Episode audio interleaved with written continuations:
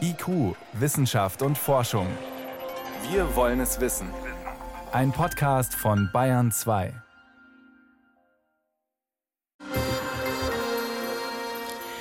Die Windkraft in Deutschland hat ein Problem. Der Ausbau kommt nicht voran. Der größte Hersteller hat tausende Entlassungen angekündigt, weil Aufträge fehlen. Und jetzt soll auch noch ein Gesetz kommen, das der Windenergie den Todesstoß versetzt, so heißt es dramatisch. Eigentlich geht es um den Kohleausstieg und dabei eben auch um die erneuerbaren Energien.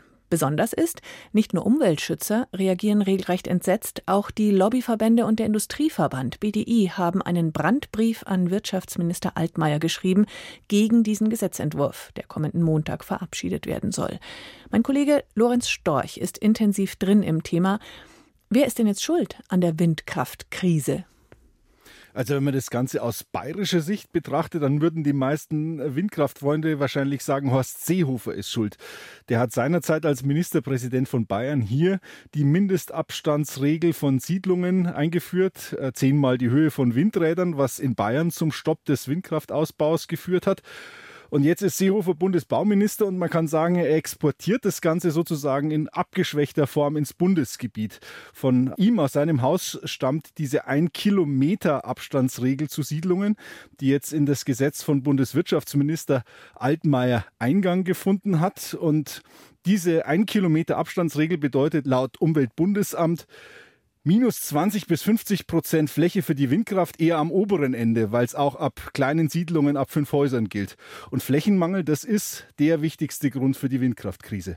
Ja gut, die Idee hinter diesem Mindestabstand ist ja verständlich, dass man die Hoffnung hat, dass die Leute dann eher zustimmen, dass ein Windrad bei ihnen auch gebaut wird, wenn sie wissen, es kommt nicht direkt vors Haus. Ja, das könnte man intuitiv meinen, aber das ist nicht ganz so. Es gibt da interessante wissenschaftliche Untersuchungen aus Deutschland, der Schweiz und den USA. Die haben herausgefunden, es sind zwischen 6 und 18 Prozent der Anwohner, die sich gestört fühlen durch Windräder. Aber es hat kaum einen Einfluss auf die Akzeptanz, wie weit die wegwohnen vom Windrad. Ob es 800 Meter oder zwei Kilometer sind, das ist da nicht relevant, äh, statistisch gesehen. Der stärkere Zusammenhang ist, sieht man die Windkraftanlagen vom Haus aus? Das hängt aber ja nicht unbedingt von der Entfernung ab, aber auch, wie ist der Planungsprozess verlaufen? Haben die den Eindruck, dass sie gut beteiligt worden sind, als das Windkraft geplant wurde? Gibt es eine Vorortanbindung, dass zum Beispiel man sich finanziell beteiligen kann oder der örtliche Energieversorger dann den Strom verkauft? Und da muss man sagen, haben die Windkraftbetreiber eben auch sehr viel falsch gemacht in den letzten Jahren. Da waren es bundesweit Investoren, Leute haben sich überfahren gefühlt und der erste, der informiert hat, war die Initiative der Windkraftgegner und dann geht's halt schief und die Leute fühlen sich gestört, auch wenn es dann mal steht. Jetzt kann die Abstandsregel aber nicht der einzige Grund sein, warum die Windkraft schwächelt, denn der Ausbau ist ja schon vorher zurückgegangen, jetzt im letzten Jahr und davor auch außerhalb von Bayern.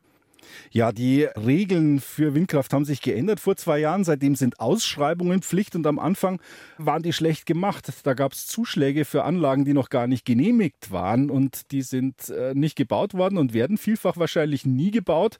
Und dann hatten andere keine Chance. Außerdem Süddeutschland ist da benachteiligt, weil hier die Kosten höher sind.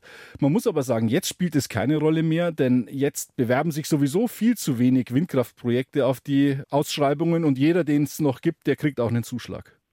Bei der Frage, wer macht gerade Fehler, wird der schwarze Peter gern weitergeschoben und das Bundeswirtschaftsministerium sagt, ja, das Umweltministerium muss erstmal seine Hausaufgaben machen und die Artenschutzregeln klarer fassen. Ist da was dran? Ja, da ist auch was dran. Windkraftbetreiber klagen, dass die relativ vage sind und sie würden ja gern ihre Genehmigungsunterlagen so einreichen, dass sie hieb- und stichfest sind, aber das ist sehr schwer und dann gibt es oft Klagen. Generell sind die Windkraftgegner immer besser organisiert und immer klagefreudiger. Und auch da ist jetzt die Idee, man will den Instanzenweg verkürzen, gleich vor höhere Gerichte gehen. Vielleicht bringt das etwas. Wenn dieses Gesetz am Montag tatsächlich so verabschiedet würde, wäre das tatsächlich der Todesstoß für die erneuerbaren Energien und die Energiewende, wie es so schön heißt? Oder was müsste man besser machen?